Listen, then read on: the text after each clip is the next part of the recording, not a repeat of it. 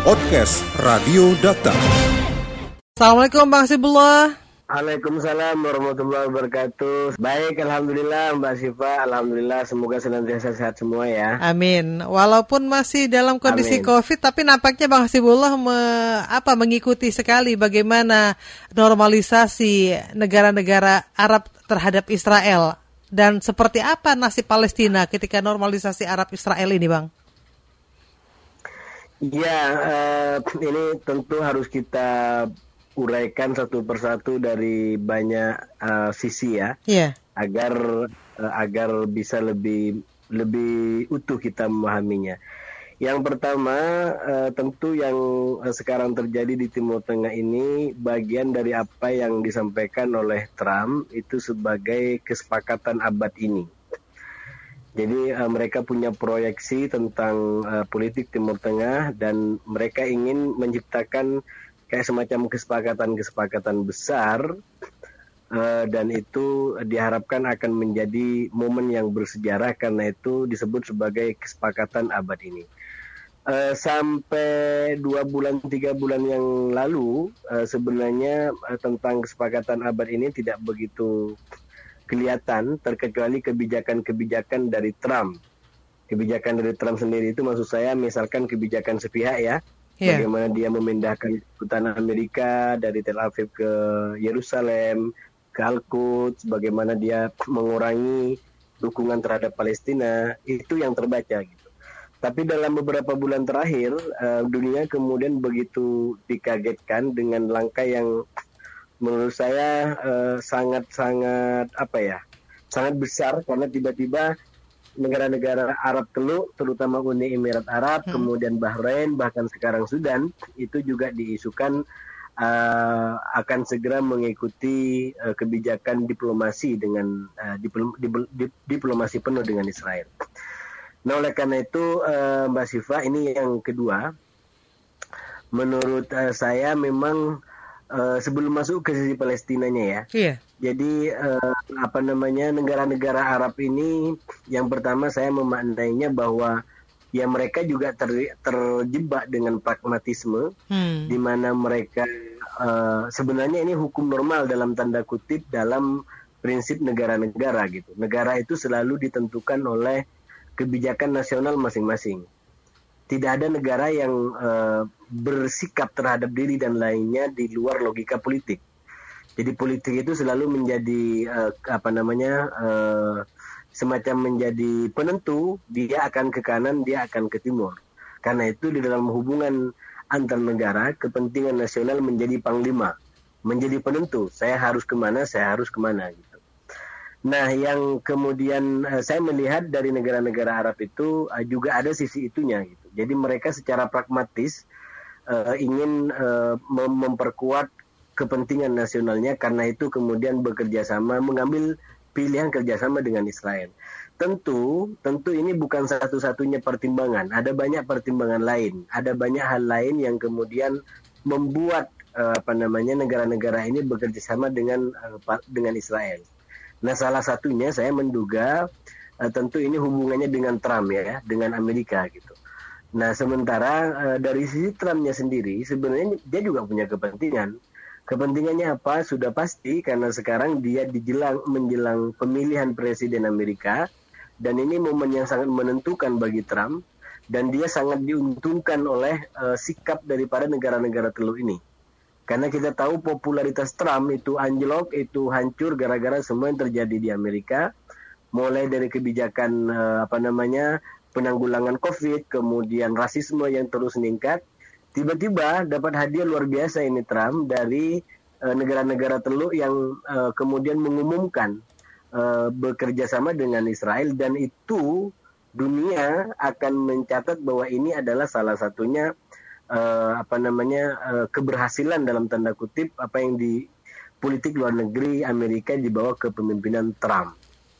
Jadi itu eh, faktor keduanya dan faktor ketiga yang ingin saya sampaikan adalah tentu dari semua ini sangat tidak mengenakan bagi Palestina dan eh, kami kita semua bersedih dengan dengan semua ini. Palestina menggunakan uh, istilah ini sebagai politik uh, apa namanya menusuk dari belakang ya. Hmm. Itu disampaikan oleh uh, Mahmud Abbas dan pejabat-pejabat di Palestina. Bahkan ada yang uh, salah satu pejabat senior senior Palestina yang menggunakan istilah betapa menyakitkan dijual oleh rekan sendiri. Uh, kenapa istilah uh, dijual? Ini tentu karena awal-awal uh, Uni Emirat Arab sempat menggunakan bahwa normalisasi hubungan ini dalam rangka mengimbangi atau menahan Israel agar tidak lanjut dengan politik aneksasi di tepi barat. Dan kemudian uh, Palestina berkomentar atas itu, uh, jangan atas namakan uh, kebijakan kami, uh, apa namanya kepentingan kami terhadap kebijakan yang kalian lakukan. Artinya Palestina mengambil sikap yang tegas menolak dan uh, apa namanya uh, tidak menerima apa yang dilakukan oleh uh, Uni Emirat Arab karena kalau dibaca secara lebih dalam, memang kebijakan ini pada akhirnya mengkhianati, mengabaikan kesepakatan-kesepakatan atau inisiatif uh, damai Arab yang ditandatangani tahun 2002 itu, di mana uh, mereka negara-negara Arab sepakat tidak akan menjalin hubungan diplomatik apa pun dengan Israel sebelum mengakui kemerdekaan Palestina Artinya sebelum uh, apa namanya uh, Palestina belum dijadikan sebagai negara yang merdeka dengan penyelesaian-penyelesaian uh, masalah yang ada di dalamnya. Dan yang terakhir Mbak Siva ingin saya katakan ya kalau kalau pada akhirnya harus mengambil hikmah karena itu cara kita bersikap biasanya. Menurut saya hikmah dari semua ini adalah pada akhirnya Palestina memang harus uh, harus lebih lebih mandiri ya di dalam mem memberikan dan dan melakukan inisiatif-inisiatif untuk mencapai kemerdekaan. Menurut saya Palestina memang harus uh, lebih mandiri dalam pengertian jangan terlalu bergantung. Mau tidak mau dari dulu uh, Palestina begitu di di lena bobokkan, di, di lena bobokkan dengan katakan negara-negara Arab yang mendukung. Yeah. Nah, begitu negara Arab tidak mendukung seperti ini, ini sangat menyakitkan, terutama bagi Palestina. Nah, oleh karena itu, menurut saya Palestina harus menjadi negara yang merdeka. Indonesia mengambil sikap untuk mendukung itu, dan e, caranya adalah tentu jangan e, menggantungkan harapan kepada pihak luar, termasuk mungkin di dalamnya adalah negara-negara Arab sendiri. Karena negara-negara luar akan selalu ditentukan oleh kebijakan politik nasionalnya apa pun negaranya gitu. Tidak ada negara luar yang akan mengorbankan politik nasionalnya demi uh, negara lain, katakan Palestina. Saya tidak menemukan itu. Termasuk, mohon maaf, negara-negara yang selama ini secara lantang, katakan dalam tanda kutip mendukung uh, kemerdekaan Palestina dengan cara-cara intifada ataupun cara-cara kekerasan. Iran, kemudian uh, Syria sendiri, kemudian uh, mungkin mana lagi Turki, jadi negara-negara ini juga berada dalam kamus uh, kepentingan nasional itu menjadi penentu bagi sikap dan kebijakan yang keluar. gitu Mbak Siva. Iya. Bang Hasibullah, uh, kalau kita lihat terkait dengan normalisasi hubungan antar negara-negara Arab dengan Israel ini kan dinilai sebagai peristiwa bersejarah. Yang menjadi pertanyaan mungkin masyarakat sekarang juga, mengapa akhirnya negara-negara Timur Tengah yang selama ini tergabung dalam Liga Arab uh, kita tahu betul mereka menolak hubungan diplomatik dengan Israel demi membela Palestina, tapi kenyataannya di sisi lain akhirnya negara-negara ini melakukan normalisasi. Apa sih bang yang menjadi uh, magnet sehingga mereka melakukan hubungan tersebut? Iya, uh, se sebenarnya kalau dilihat dari uh, kepentingan mereka, nah ini yang mengemuka bahwa uh, kenapa mereka melakukan ini karena mereka ingin menjadi yang terkuat di regional Timur Tengah. Hmm. Jadi peta politiknya begini pasca Arab Spring 2010 itu Timur Tengah ini betul-betul berubah karena negara-negara mapan yang berkuasa sebelumnya katakan seperti Mesir kemudian uh, Syria sendiri kemudian mungkin juga Yordania itu tiba-tiba menjadi tidak berdaya gara-gara terkena Arab Spring. Nah, Arab Spring itu kemudian memberikan jalan bagi negara-negara Arab Teluk untuk menjadi pemimpin dan penguasa di Timur Tengah ini. Jadi sekarang kalau kita bicara Arab, maka yang pegang komando tidak lagi Mesir yang setiap hari mesti di di apa diguncang dengan demo, tidak lagi Yordania yang uh, sebenarnya juga terlalu rapuh politik internalnya, cuman memang tidak bergejolak seperti di Mesir, tapi sudah pindah ke uh, Arab Teluk ya, Arab Saudi, kemudian Uni Emirat Arab dan mungkin juga Qatar gitu. Nah ini yang menjadi uh, peta terbaru pasca Arab Spring. Nah ketika mereka ingin menjadi yang terkuat, maka kemudian ada saingan yang disebut sebagai Iran di satu sisi dan kemudian Turki di sisi yang lain. Jadi ini logika logika untuk berkuasa di kawasannya.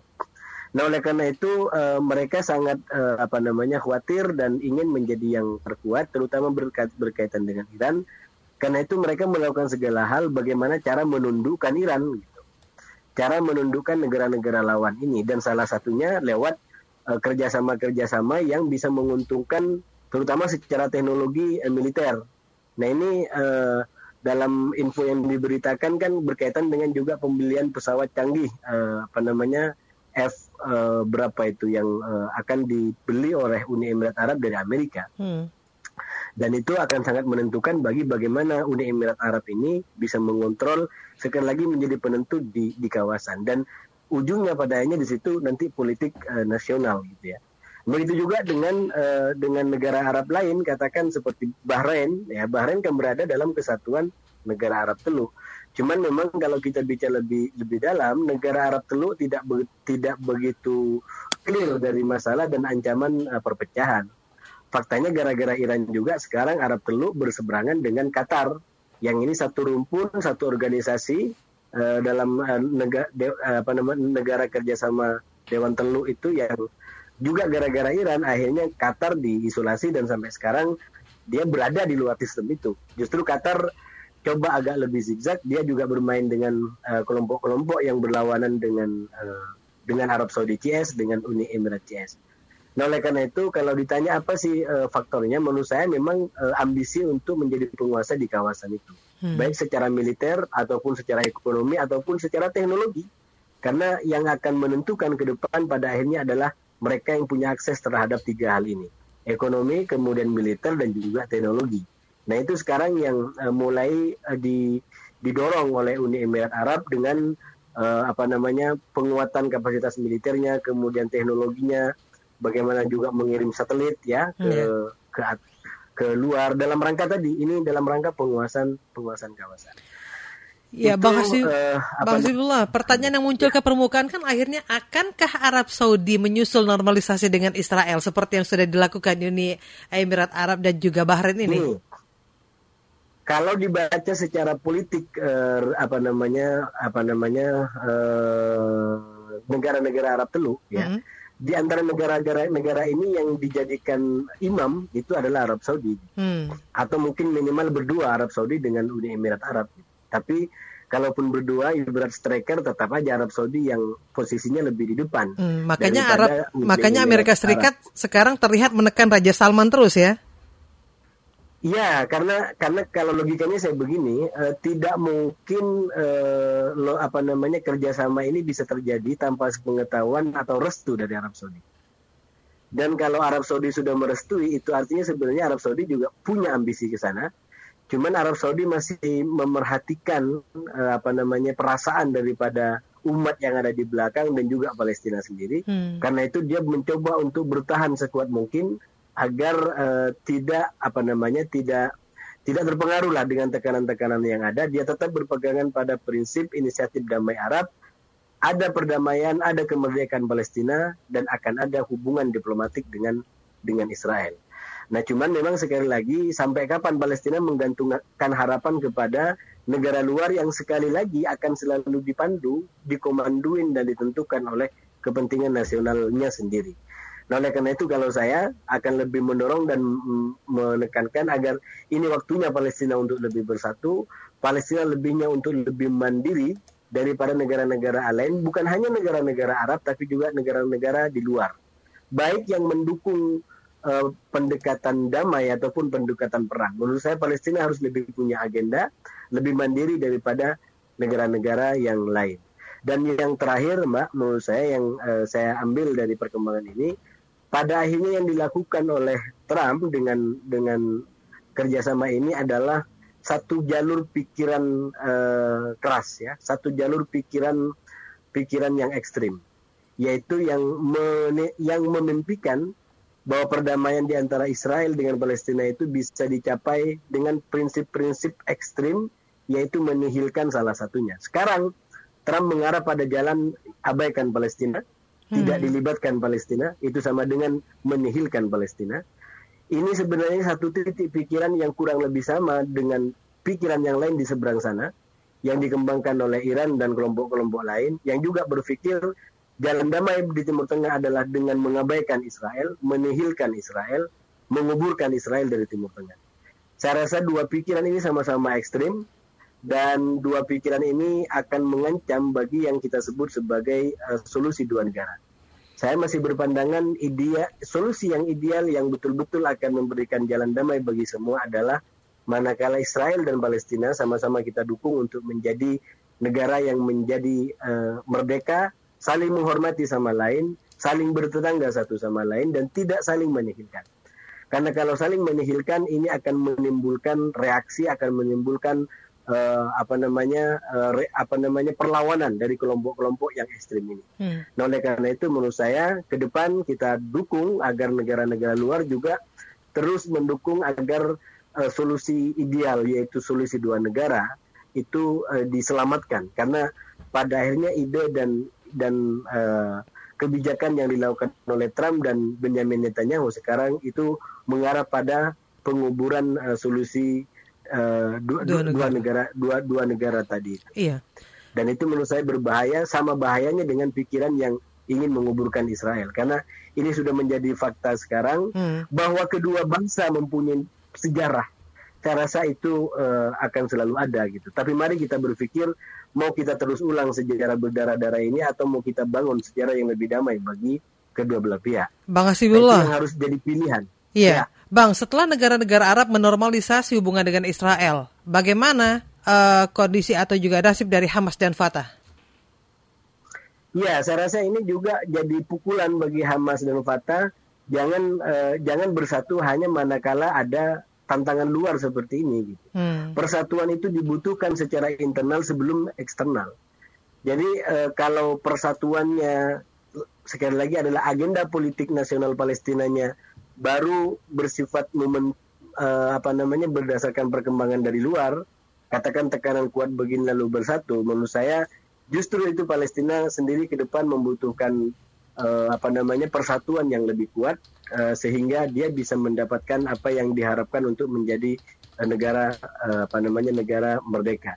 Dan menurut saya negara-negara luar harus tetap mendukung bagaimana uh, Palestina ini menjadi negara merdeka karena terutama bagi saya secara pribadi ini menjadi ketidakmerdekaan Palestina itu menjadi aib bagi yang kita sebut sebagai peradaban modern yang di dalam konstitusi kita uh, menjunjung dan dan menetapkan hak, kemerdekaan sebagai hak segala bangsa. Yeah. Jadi ini adalah pilihan kita menjadi menjadi manusia modern sekarang dalam dalam semua sistem keadaban yang ada karena itu Mari kita dukung Palestina ini untuk menjadi merdeka.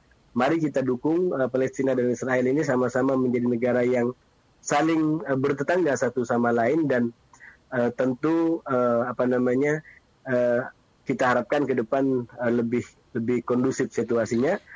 Walaupun dengan dengan perkembangan seperti yang terjadi hari ini, saya pesimis itu akan semakin mendekatkan uh, Palestina dan Israel pada solusi yang diharapkan. Hmm. Dengan kondisi seperti ini, maki, masihkah uh, langkah politik Indonesia juga ikut menyelesaikan ya, solusi ini, Bang? Uh, ya, menurut saya uh, apa namanya sebenarnya ini dalam tanda kutip juga peluang gitu bagi Indonesia kalau kita bicara dalam konteks negara-negara tadi. Jadi dengan kondisi Arab Spring seperti itu, kemudian negara-negara Timur Tengah yang menghadapi masalah bertubi-tubi, Nah itu justru tidak dimiliki oleh Indonesia. Artinya Indonesia bisa bisa mengambil peran lebih lebih strategis ya. Tidak hanya di atas kertas, tidak hanya di balik laptop menyampaikan dukungannya, tapi lebih uh, lebih strategis. Nah kalau saya memaknainya ya bisa bisa me, me, meningkatkan uh, peran daripada Indonesia di level internasional untuk bagaimana menekan negara-negara ini bahwa pada akhirnya solusi dua negara itu adalah yang terbaik gitu. Karena kalau kemudian yang ditekankan, yang dipaksakan, ini kan yang mengerikan sekarang tidak cukup hanya dengan menekan negara-negara Arab Teluk untuk mengakui Israel, bahkan belakangan sudah mulai e, dirasakan upaya untuk mengganti uh, elit-elit Palestina. Hmm. Karena uh, dianggap ini tidak kooperatif, tidak tidak mendukung visi uh, politik luar negerinya Trump kalau boleh dibahasakan terus terang begitu yang uh, itu nanti berupaya untuk uh, ada pergantian. Uh, nah ini agak mengerikan gitu kalau nanti Palestina sendiri juga masih terpengaruh dengan dengan upaya-upaya dari dari pihak luar untuk melakukan uh, kebijakannya tentu itu akan menjadi kabar buruk yang lebih dalam lagi gitu. Nah oleh karena itu menurut saya memang mestinya Indonesia bisa berperan lebih kuat, lebih strategis karena Indonesia relatif tidak punya beban dibanding negara-negara Arab yang sekarang istilahnya mikir keluarganya sendiri susah. Iya. Eh, susah dalam pengertian nyata seperti Mesir, seperti Libya, ataupun susah dalam pengertian imajiner kayak Arab Saudi ya, yang dia sebenarnya nggak susah tapi ngebayangin akan diserang oleh Iran, karena itu dia merasakan dirinya susah lalu uh, bikin kebijakan seperti ini. Gitu. Nah Indonesia menurut saya terbebas dari kedua beban itu, ya uh, selalu ada tantangan kita masih banyak punya tantangan, tapi sekali lagi di beberapa bagian kita lebih maju daripada negara-negara uh, di Timur Tengah. Baik, Bang Siblo, terima kasih sudah berbincang bersama Dakta pagi ini. Sama-sama uh, Mbak Siva, semoga sehat selalu Amin. dan sekali lagi kita doakan Palestina bisa uh, mendapatkan apa yang diharapkan yaitu negara yang merdeka dengan segala haknya dan tetap damai. Amin. Kita nanti akan update terus terkait dengan ini, Bang. Assalamualaikum warahmatullahi wabarakatuh. Assalamualaikum warahmatullahi wabarakatuh. Podcast Radio Data. Anda cukup masuk ke mesin pencari Google atau lainnya dan tinggal mengetik podcast Radio Data. Podcast Radio Data, aktual dan informatif.